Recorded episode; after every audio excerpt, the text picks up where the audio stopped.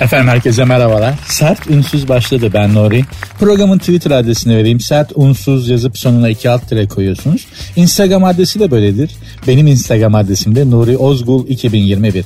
Programa gelirken gelmeden de önce bütün gün boyunca ya ne anlatsam ne anlatsam ne söylesem insanlara iyi gelir onlara kendilerini iyi hissettiririm. Nitelikli bir şeyler anlatmış olayım falan diye böyle kafamda evirip çevirirken ya bir şey fark ettim. Beyaz TV diye bir kanal var. Bilirsiniz Beyaz TV. Ben de iki sene kadar Beyaz TV'ye dışarıdan bir programın bir parçası olarak hizmet vermiştim. Yani bilirim işleyişinde. Beyaz TV şöyle bir kanal. Sabah böyle 5 gibi kerahat vakti falan e, İslam inancına göre gök kapılarının aralandığı saatte Kur'an-ı Kerim tilaveti var. Kur'an-ı Kerim okunuyor televizyonda. Olur tamam falan. Fakat tam 5 saat sonra yani bu Kur'an-ı Kerim tilavetinden 5 saat sonra yine aynı kanalda iki tane hanım var gıybet yapıyorlar. Ee, mesela dün çok e, frikik verilmeye başlanmış e, medyatik hanımlar tarafından göğüs dekoltesi neden bu kadar çok verilmeye başlandı diye.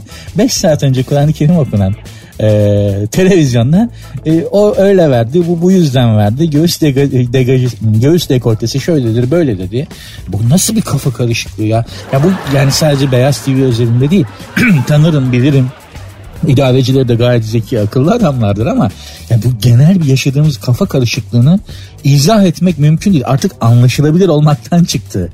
Yani hakikaten mesela ben akıl erdiremiyorum yaşadığımız bu kafa karışıklığına. 5 saat önce Kur'an okunan televizyon kanalında 5 saat sonra göğüs dekoltesi, göğüs aralığı konuşulur mu ya? Öyle olmaması lazım değil mi? Yani bir sabit bir çizgisi olması lazım. Çizgimizi kaybettik hepimiz az ya da çok gerçekten standartlarımızı kaybettik. Sağa sola sarılıp duruyoruz. İnşallah iyi olur. Yani demek isteyeceğim şu. Ee, ben ne anlatayım galiba ben ne anlatayım vatandaşa da şöyle nitelikli güzel özel bir şeyler söylemiş olayım kaygısı çok da içi dolu bir kaygı değil. Galiba artık şu duruma geliyoruz. Ne söylesen giriyor abi. Ne söylesen ne yapsan oluyor be. E, esnafta da bu böyle. Ticarette de böyle. Devlet dairesinde de böyle. Özel sektörde de böyle. E, bir gün işte e, radyo niye radyo niye bunun dışında olsun? Hiç unutmuyorum. E, TGRT diye bir kanal vardı hala var ama eskiden onun e, başındaki bir abiyle konuş. Onun başındaki genel e, yayın yönetmeniyle konuşmuştum. Amerikalı bir adam gelmiş getirmişler. Gel bak incele ne yapalım bu kanalı nasıl bir standarta getirelim diye. Adam bir araştırma yapmış kamuoyu araştırması. Anket yapmış sokakta vatandaşlara. Anketin sonucu bir geliyor yüzde 85 eğitici, öğretici ve belgesel izlemek istiyoruz. Adam demiş ki prime time'a en çok izlenen saate belgesel koyun. Neden? E çünkü bak anketler böyle sokaktaki insanlar eğitici, öğretici ve e, işte belgesel böyle şeyler izlemek istiyor. Boş verin filmleri, magazinleri, şunları bunları. Koyun demiş prime time. Koyun demiş prime time'a belgeselleri yapma etme diye kanılar gibi yalvarmışlar. Adam dinlememiş ya sokak böyle söylüyor kardeşim diye. Ee, ne oldu dedim. Bir sene sonra batmaktan zor kurtardık kanalı dedi. Yani şu hanımlar böyle. E, galiba söylediklerimiz de gerçekten söylemek istediklerimiz pek birbirini tutmuyor. O yüzden de böyle ortaya tuhaf çelişkiler çıkıyor. Allah sonumuzu hayretsin. Ben Cinderella'nın ayakkabısını kaybettiği saatlere kadar sizlere eşlik etmeye, kendi gerçekliğinizden biraz kopartıp farklı şeyler düşündürtmeye gayret edeceğim. İnşallah başarırım. Benim görev tanımım bellidir. Vücudunuzdaki, bünyenizdeki negatifi alıp olabildiğince pozitif vermek. Bunu başarabilirsem yevmiyemi hak ettim demektir. Devam edeceğiz.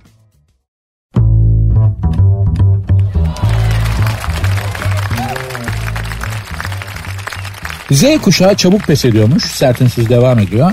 Olimpiyatlarda Z kuşağına mensup sporculardan çekilen müsabakayı yarı bırakıp çekilmek isteyen çok olmuş. Bunu işte Z kuşağının tutarsızlığına, çabuk pes etmesine, dirayetsizliğine bağlıyorlar. Mesela Japon tenisçi Naomi Osaka Roland Garros tenis turnuvasından çekilmiş. Bir kere kız haklı. Bunun Z kuşağı olmakla falan bir alakası yok. O Roland, o Roland Garros dediğin oyun oyuna bitmiyor ki. Yani, hani ben seyrederken seyrederken yılıyorsun. Hiç tenis maçı izlediniz mi? Ama hani böyle bizdeki gibi tenis kulübündeki gibi dandik tenis maçı değil. Böyle hani Roland Garros gibi harbi böyle. Ben izledim. İnan çekilecek çile değil. Bir yerde sabit otur. Kafanı bir sağa bir sola çevir. Bir süre sonra zaten akünün suyu boşalıyor anlıyor musun? Çünkü ya teniste şimdi futbolun gözünü seveyim. Ayağa kalkıyorsun, sallıyorsun, çok özür dilerim. İcabında ağzını bozuyorsun. Ya orada öksürünce pis pis bakıyorlar adama. Tenis ya tenis maçında hele öyle ayağa kalkıp vur be yürü be Allah be. Tenis maçında bunları yaptığın zaman Yani on, oradaki o asil insanlar, o mavi kanlı insanlar seni döve döve dışarı atarlar. Çok efendim kendini tenis tenis maçı kendini hiç bozmaman gereken bir yer izlerken böyle bir spor. Ya tenisçinin kendisi bile kendini bozmuyor ya. Yani bu kadar kibar, bu kadar nazik. Tenisçi kendini yıpratıyor ancak anlıyor musun? Rakibi de yıpratamıyor. Birbirlerini seviyorlar, okşuyorlar, öpüyorlar. Rekabet dediğin şey sadece oyun içerisinde var. Çok asil. Hiç bize göre değil. Mesela benim seyrettiğim maç Maria Sharapova'nın bir maçıydı. Ma Mamacı Maria biliyorsunuz dopingli çıktı ya. Ya Sharapova gibi bir güzeller güzeliyle bakıyorsun kortta bir oraya bir buraya öyle bir koşuyor ki ya içim parçalanıyor. Yavrum gel ben sana bakayım yapma kendini böyle helak etme diyesin geliyor. Oynayan için çok yıpratıcı bir spor ama seyredenin asla kendisini bozmaması gereken bir spor. Yani mesela hakikaten Maria Sharapova'yı izlerken falan hani beyler yok mu içinizde bir Müslüman şu kızın nikahını alsın da böyle kendini parçalamasın falan diyesin diyor. Çok zor spor dediğim gibi. Zengin sporu diyorlar. Hiç alakası yok. Ya ben zengin olsam hayatta tenis ne yoracağım lan kendimi öyle. Ya zengin olsan paran olsan kendini parçalar mısın abi? Zengin olsan yapacağım spor bellidir. Derin dalış o da denizde değil televizyonun karşısında.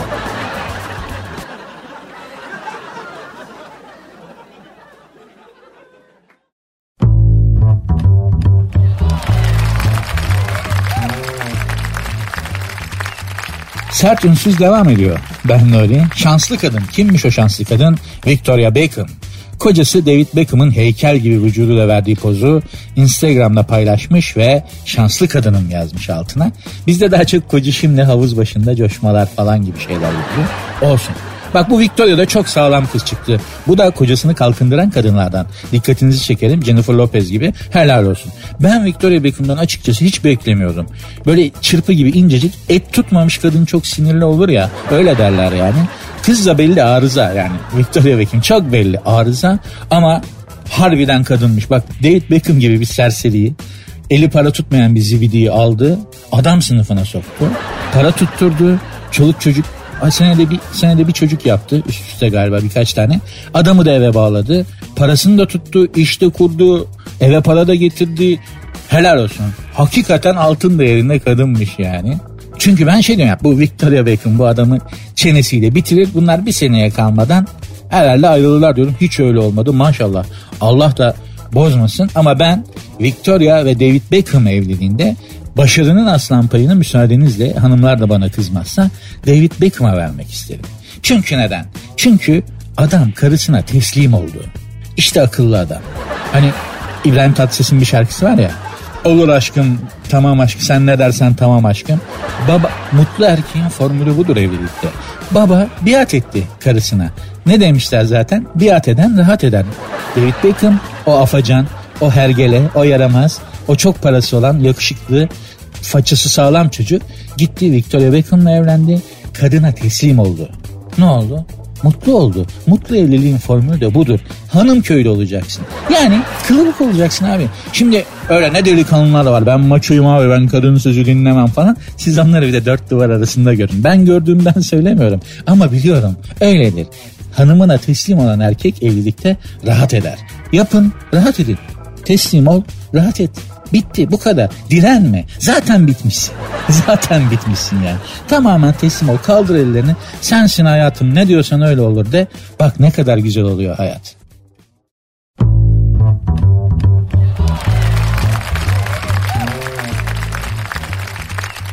Serdar Ortaç hata yaptım demiş. Hanımlar beyler sert unsuz devam ediyor. Programın Twitter adresi sert unsuz yazıp sonuna iki alt tire koyuyorsunuz. Instagram adresi de öyle. Benim Instagram adresim de Nuri Ozgul 2021. Serdar Ortaç hata yaptım demiş. Nerede? Ee, Bodrum Türk Bükü'nde sahneye çıkmış sahnede söylemiş. Evde kendi kendine söylememiş.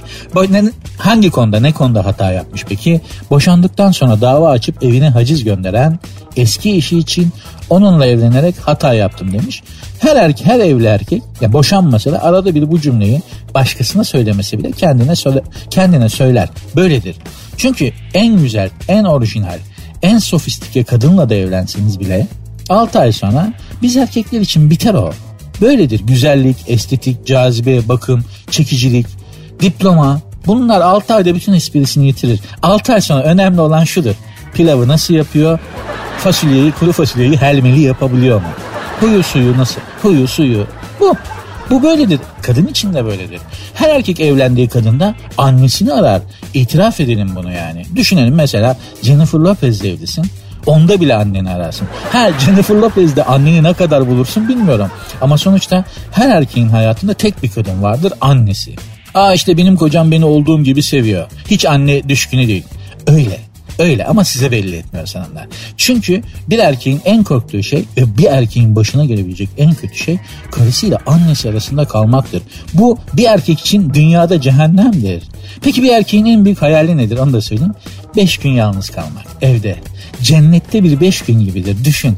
Evli erkekler gözlerinizi kapayın düşünün. Evde hanım yok, çocuklar yok. Donla gezebiliyorsun evde mesela. Televizyon kumandasıyla enseni, işte bacağının içini, çorabının içini falan kaşıyabiliyorsun. Yemek yediğin çatalın sapının ucuyla kulağının arkasını kaşıyabiliyorsun. Ee, böyle hanımlar ne sanıyorsunuz yani? Eğer kadınlar olmasa dünyada hijyen diye bir şey olmazdı. Dünya biz erkeklere kalsa hijyen diye bir şey olmazdı. Serdar Ortaç demiş ki bu saatten sonra evlenemem de evde kaldım demiş. Beraber eve çıkalım Serdar'cığım ben de bekarım. Kirayı Serdar Ortaç'a kitlerim açık söyleyeyim. Şimdi konser e, şimdi konser sezonu güzel para kaldırdı bu. Kirayı, doğalgazı, faturaları Serdar'a kitlerim. Ben de ben güzel yemek yaparım. Bir tencerede yeşil mercimeği dayadık mı abi? Bir hafta yeriz. Erkeğiz kadınlar olmasa erkeklerin yemek yapacağı da yok. Sonuçta avcı toplayıcı varlıklarız biz. Yere düşen ekmeği üfleyip yiyen bir jenerasyondan geliyoruz. Biz hayattan çıkarmayız.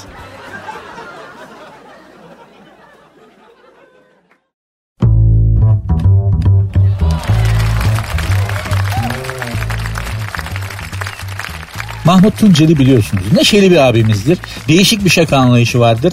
Adapte olmakta bazen zorlanabilirsiniz ama son tahlilde Mahmut Tuncer sahnede, televizyonda sevimli bir adamdır. Aynı zamanda asıl işi ses sanatçılığı. Bakkal emmi bakkal emmi diye bir türküsü vardır ki o türkü yüzünden pek çok bakkal yani bu türküdeki bakkal statüsünde olmayayım diye ya bakkallığı bıraktı bakkalı kapattı ya da işe yüklendi market oldu o level'dan sıyrıldı. Başka bir türküsü daha vardır.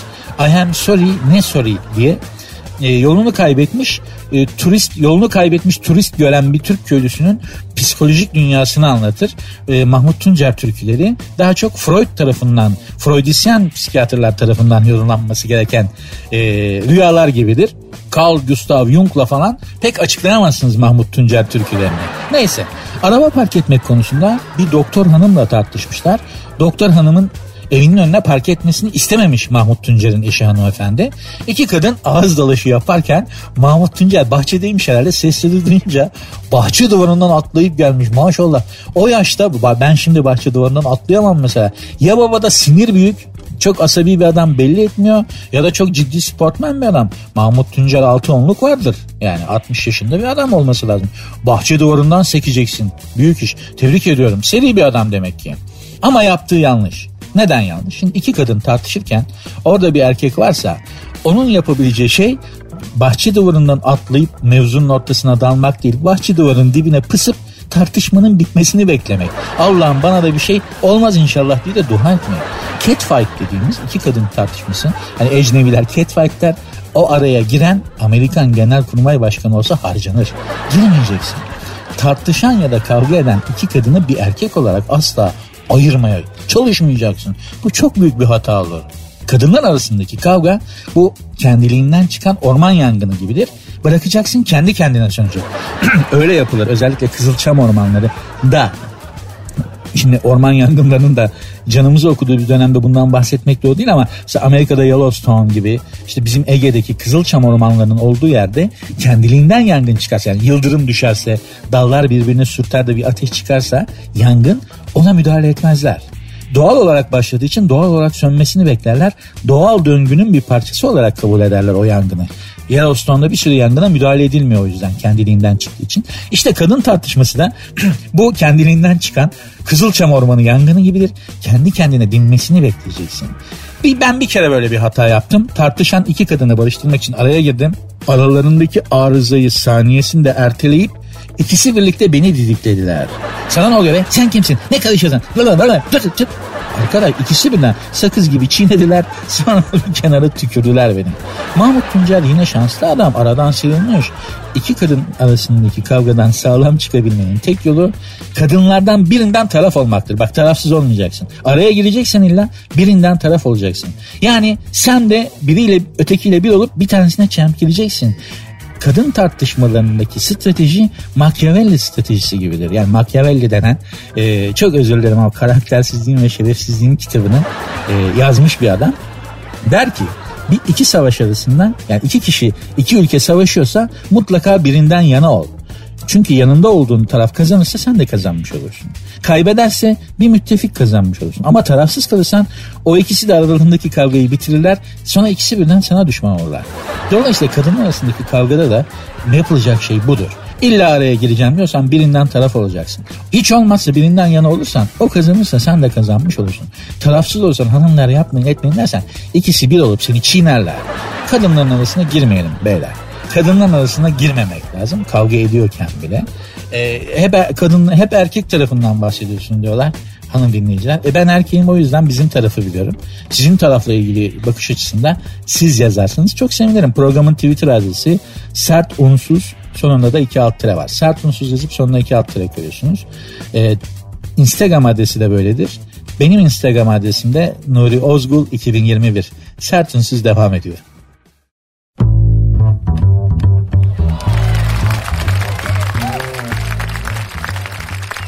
Vay arkadaş hakikaten gerçekten bu vahşi kapitalizmde hiç vicdan yok. Öyle derler ya sermayesi olanın vicdanı yoktur derler. Bence büyük haksızlık ama kurumsallaşmış sermayede hakikaten vicdanın veysi yok ya.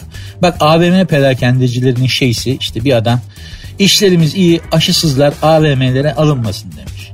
Daha bir sene olmadı. Daha bir sene olmadı. AVM perakendecileri battı. AVM'ler bitti. Salın milleti. Kapa bu kapanmalar bitsin. Biz batıyoruz. Kanlılar gibi yalvarıyorlardı. Ne oldu?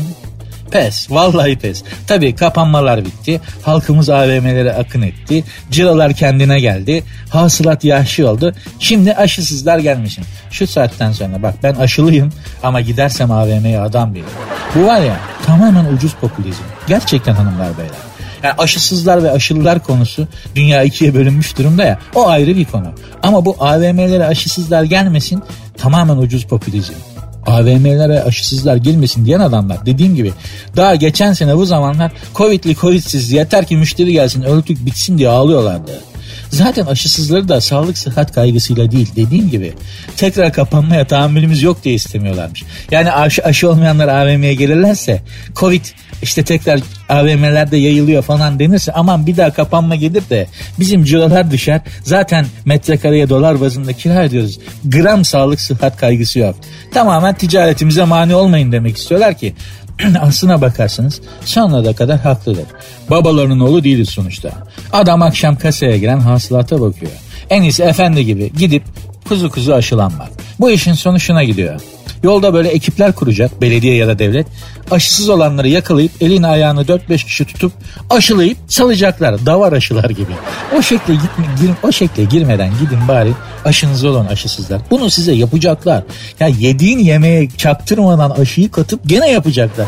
Bunu yapacaklar kendimizi aşılatalım. Ha ondan sonra bir sene sonra android mi oluyoruz? Alnımızda üçüncü göz mü çıkıyor? Artık aşının yan etkisi neyse onu bütün dünya olarak hep beraber katlanacağız abi. Yapacak bir şey yok. Yapacak bir şey yok.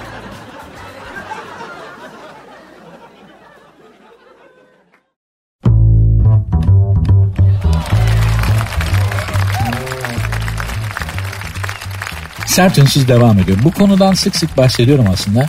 Bir taksi müşterisi olduğum için. Taksiciler hakkındaki şikayetler yine artmış. Daha önce de bahsetmiştim. Her gün İstanbul Belediyesi'ne yüzlerce şikayet geliyormuş. Valla İstanbul Belediyesi kendisine gelen şikayetleri ne kadar sallıyor onu bilmiyorum.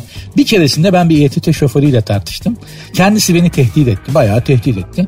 Ben de e, belediyeye şikayet ettim. Ya hani medeniyim ya ben şehir çocuğuyum ya. Yani kentli adamız ya ağız burun dalıp karakolluk olmayayım. Medeni bir insan gibi davranıp sorumlu mercilere şikayet edeyim dedim. İETT ve belediyeye şikayet ettim. Belediye, belediye dedi ki 155 arayın böyle durumlarda dedi. Beyaz masa öyle bir cevap verdi bana. E, İETT'de şey demişti hatırlıyorum. E, şikayetinizi İETT şoförünün yüzüne karşı okuduk.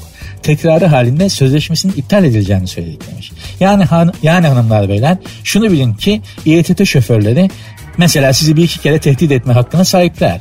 İkinci ya da üçüncü de işlem yapılıyor. Çünkü öyle yazıyordu bana. Bir daha yaparsan seni işten atırız demişler. bir kere yapması yetmiyor yani. Ama bir kere vatandaşı tehdit edebilirsin yani sorun yok. Şimdi belediye İETT gibidir. Belediyedir, İETT'dir. Kamu kurumlarında sorumsuzluk bu seviyedeyse sen taksicileri nasıl tutacaksın? Bir de sanki İstanbul'un her şeyi mükemmel. İstanbul esnafı çok dürüst. İstanbul'daki memur çok çalışkan, İstanbul'daki vatandaş çok sorumluluk sahibi de bir tek taksicilerde sıkıntı var. Şehri düzeltmeye taksicilerden başlarsanız hiçbir şeyi düzeltemezsiniz. Önce kendimizi düzeltmek zorundayız. Yani şöyle düşünün, yıllarca İstanbul'u düşman olarak gören filmler çekildi, şarkılar söylendi. Çok klasik bir sahnedir. Anadolu'dan köylüler gelir, İstanbul'a tepeden bakarlar ve İstanbul seni yeneceğim derler. Lan ha karnını doyurmaya geldiğin yere böyle şey söylenir mi?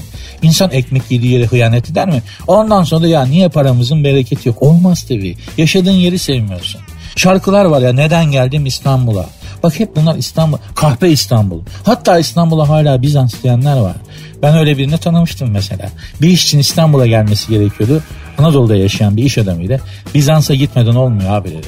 Ya burası hala birilerinin gözünde Bizans'sa İstanbul'un problemi taksicilerden çok daha derin. Bir güruh düşünün. Çok özür dilerim ya. Bir güruh düşünün. 20 milyon yaşadığı şehrin canına okuyor. Bakın size bir kitaptan alıntı yapacağım. Okuyorum. Küçük bir yerde birkaç yüz bini bir araya gelmiş insanlar üzerinde toplandıkları toprağı bozmaya çalışmış. Hiçbir şey yetişmesin diye taşlarla doldurmuş, taşların arasından uç veren otları yolmuş, ortalığı kömür ve petrol dumanına boğmuş, ağaçların, ağaçların orasını burasını kesmiş, tüm hayvanları ve kuşları kaçırmışlardı. Fakat insanlar kendilerini ve birbirlerini aldatmaktan vazgeçmiyorlar. Bu ilkbahar sabahını tüm canlıların iyiliği için yaratılmış olan dünyanın bu güzelliğini barış, dirlik, düzenlik ve sevgi çağrılarını değil birbirlerine üstün gelmek için kendi uydurdukları şeyleri kutsal ve önemli sayıyorlardı. Adeta İstanbul'u tarif ediyor gibi değil mi? Alakası yok. Tolstoy'un Diriliş romanının açılış cümleleri bunlar. Rusya'da bir şehirden bahsediyor ama zannedersin ki Tolstoy yüzyıllar önce bugünün İstanbul'unu görüp de yazmış. Şikayetlerimiz diyeceğim İstanbul'da yaşayanlar olarak şikayetlerimiz hiçbir zaman bit hiçbir zaman bitmeyecek. Neden? Çünkü hanımlar beyler sığmıyoruz. Sığmıyoruz şehre. Sorun bu. Efendim İngiltere'de taksiciler ileri sürüş teknikleri, psikoloji, iletişim ve şehir da, tarihi dersleri alıyorlarmış. Bir sene. Hakikaten Londra'da bir taksiye binmiştim. Adam beni kalacağım otele götürene kadar geçtiğimiz yerleri öyle bir anlattı ki tarih dersi gibi almış oldum. Taksici ha. Taksici bana havaalanından otele gidene kadar geçtiğimiz yerlerin tarihini öyle bir anlattı ki keyifli bir Londra belgesi de seyretmiş gibiydim otele geldiğimde. Bu taksici, Londra'nın taksicisi, İstanbul'un taksicisini bu şekle sokamazsın. Adam bizim yani çünkü Londra'da taksiciler bir sene psikoloji, iletişim, şehir tarihi ve ileri sürüş teknikleri dersi alıyorlar da bir sene sonra başarılı olurlarsa taksici oluyorlar. Bizde bu eğitim alırsa taksici taksicilik yapmaz ki. Böyle okumuş adam yok ya. Bu, bütün bunları bu dersleri almış üniversite mezunu yok. Adam bunları yaptıktan sonra ilah olur, CEO olur, taksici olmasına ne gerek var? Standartlarımız farklı. Burası şark. Ne kadar batılı olmaya çalışsak da, ne kadar batılı olmaya özensek de, imrensek de burası şark. Biz şarklıyız. Burada işler standartla değil, kurnazlıkla döner.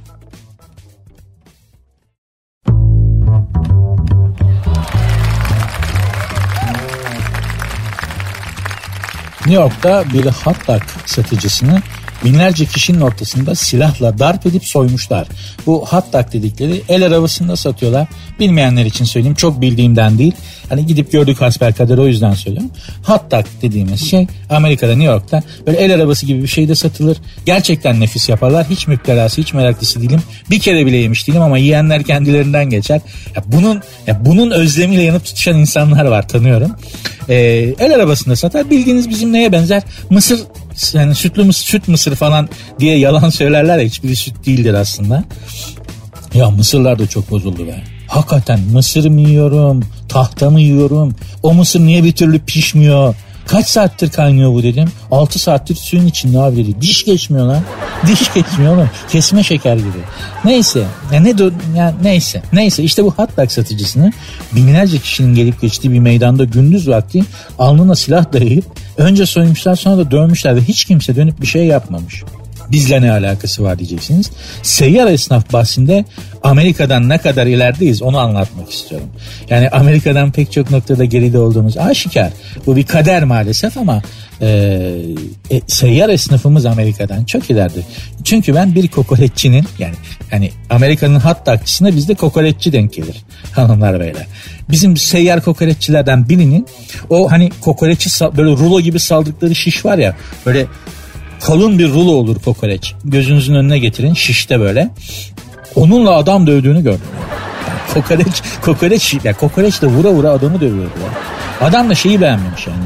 E, az koyuyorsun baharatı nedir parası neyse vereyim falan demiş de tartışma oradan çıkmış.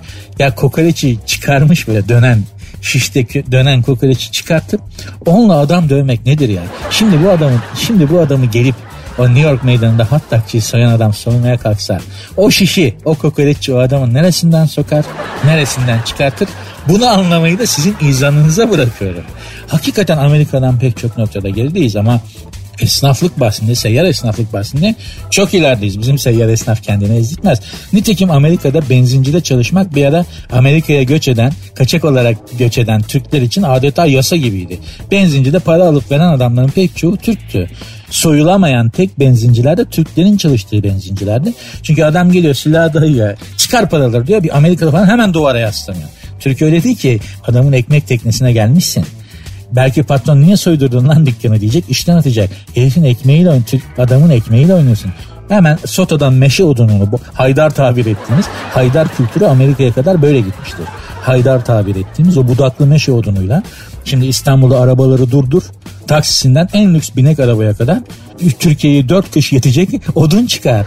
Her arabada bir tane budaklı meşe odunu ya da beyzbol sopası var. Tahtakale'de bir şey fark ettim bu arada. Beyzbol sopalarını standartize etmişler. e, beyzbol sopasından daha ufak. Çünkü beyzbol sopası biraz uzun. E, trafikte kavga çıkınca savurmak uzun sopayı savurmak tek elle biraz zor. Kısaltmışlar biraz daha kalınlaştırmışlar. Tutacak yeri ince. Ya direkt kavga sopası imal etmiş adamlar. Ve satıyorlar Tahtakale'de. Üstlerine de mesela şey yapmışlar. Ağrı kesici, adam döver, gerçeğin ta kendisi. Ve onların fotoğrafını paylaşacağım Instagram adresinde. Programın Instagram adresi sert unsuz sonunda da iki alt var. Müthiş bir alt kültür geliyor hakikaten bakın. Yani kendi içinde mizahı var. Düşün kafana yediğin odunun üstünde ağrı kesici yazıyor.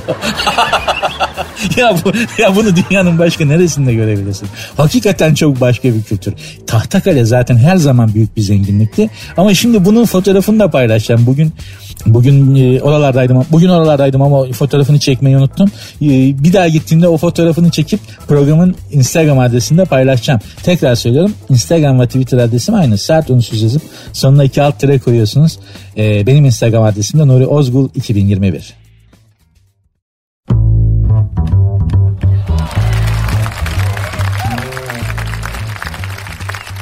Sert unsuz devam ediyor. Sultan Gazi'de evine giren hırsızların peşinden koşan S.İ. yoldan geçen bir araçla evine döndü. Kamera kayıtları izlendiğinde kendisini evine bırakanların evini soyan hırsızlar olduğu anlaşıldı. Ya hırsızlar da çok değişti. Adamcağızın zaten malını, ziynet eşyasını, parasını falan çalıyorsun. Gururuyla niye oynuyorsun ya? Eskiden hırsızlığın bile bir ahlakı vardı. Hatta bir şey söyleyeyim, hırsızlığın bile kendine özgü bir şerefi vardı. Şimdi hırsızlar da şerefsizleşti. Eskiden bir hırsız eve girdiği zaman bilirdin ki mesela namusuna dokunmaz. Seni öldürmez. Çalar ama eve ve sana zarar vermez. Şimdi öyle değil ki haysiyetiyle meslek icra eden namussuz adam bile kalmadı.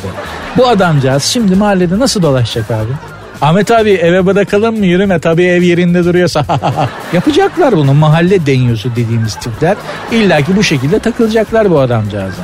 Mahalle deniyosu kimdir? Nasıl davranır? Nerelerde bulunur? Bunu uzun uzun anlatacak değilim. Buradan içimizdeki hırsızlara seslenmek istiyorum. Bütün hırsızlara. Yani hırsız olduğunu hırsız olduğunu bilen, kabul eden hırsızlara da kruvaze takım elbisesiyle bilmem ne grup yazan işte teşkilatın tasarım kokan ofisinde Mont Blanc kalemiyle kimi nasıl tokatlayacağını planlayan klas hırsızları da Hırsızlığa, hanıtçılık, komisyonculuk gibi afili isimler bulan karmanyolacılara da, vay babamcılara da, dızdıcılara da, gönül hırsızlarına da, alayına ne kadar hırsız varsa onlara seslenmek istiyorum. Çalın, tamam. Sistem de zaten çalmanıza izin veriyor. Ona da eyvallah. Oğlum mağdur ettiğiniz insanları bari mahcup etmeyin. Gururlarıyla oynamayın. Zaten cehennem kütüğüsünüz. Haramzadesiniz. Bari bir de kalp kırdığınız için yanmayın. Onun ateşi daha harlı olacak. Hiç olmazsa bundan çekinin ya.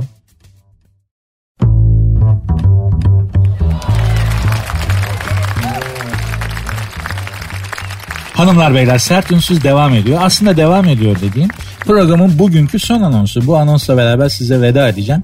Ama lalettayin bir kapanış anonsu değil. Yani bitti hadi görüşürüz yarın falan demeyeceğim. Bir şeyler anlatmak istiyorum. O yüzden kalın da programı beraber kapatalım. Beraber açtıysak eğer.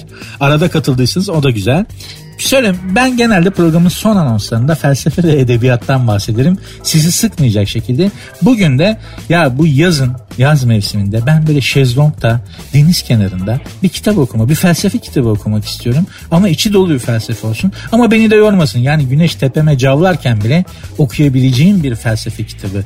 Bir filozof var mı diyorsanız size derim ki var. Adı ne? Epiktetos. Kitaplarını da çok rahat bulabilirsiniz. Piyasada gani miktarda var. Özellikle böyle risale haline getirilmiş, süzülmüş hap şeklinde sokulmuş bir versiyonu da vardır babanın kitaplarının. Epiktetos ismini ismini ismini söylemek bazen zor olabiliyor. Ama Epiktetos derseniz size hemen birileri verecektir. Yayın evlerinin reklamını yapıyor değilim çünkü pek çok yayın evi basmış. Ama Epiktetos iyidir. Yani hakikaten iyidir. Kendisi e, toprağımız da sayılır. Denizlili. Milattan sonra 55 yılında Pamukkale'de doğmuş baba. Bizim toprağımızın çocuğu. Güzel bir abimiz. Dünyaya köle olarak gelmiş. Sonra Neron yani Roma'yı yakan Neron ee, babanın e, sahibini öldürünce kendisi hür kalmış. E, felsefe öğretmenliği yapmış. İnsanlara hatta rehberlik yapmış. Gerçekten çok şaşırtacaktır sizi. Dediğim gibi milattan sonra 55 yılında doğmuş. Bin sene önce diyelim. Tam bin sene önce yaşamış bir adam. Adeta bugünü görüp bugünün insanın bunalımlarını görüp onlara rehber olmaya çalışmış gibi hissedeceksiniz. Hadi canım milattan sonra 55 bin sene önce doğmuş bir adam da bugünü görmüş gibi bunları nasıl söyler diye sizi şaşırtacağını düşünüyorum Epiktetos'un. Dediğim gibi yaz mevsiminde eğer felsefeye merak sardıysanız ay aman ben bıktım böyle içi boş bestseller romanlar okumaktan diyorsunuz.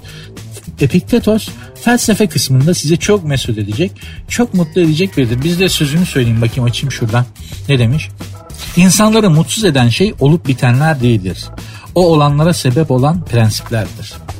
Yani şimdi lafı açıp da üzerinde yorum yaparsak programı bitiremeyiz. Evin yolunu bulamayız. Ama Epiktetos iyidir.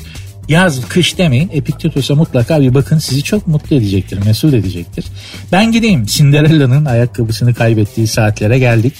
Umarım memnun kalmışsınızdır sizi kendi gerçekliğinizden kopartıp başka şeyler düşünmeye, biraz olsun tebessüm ettirmeye, doğru söylüyor çocuk falan dedirtmeyi başarabilmişimdir. Programın Twitter adresi sert unsuz yazıp sonuna iki alt tere koyuyorsunuz. Instagram adresi de böyle. Benim Instagram adresim de Nuri Ozgul 2021. Yarın görüşmek üzere. Hoşçakalın.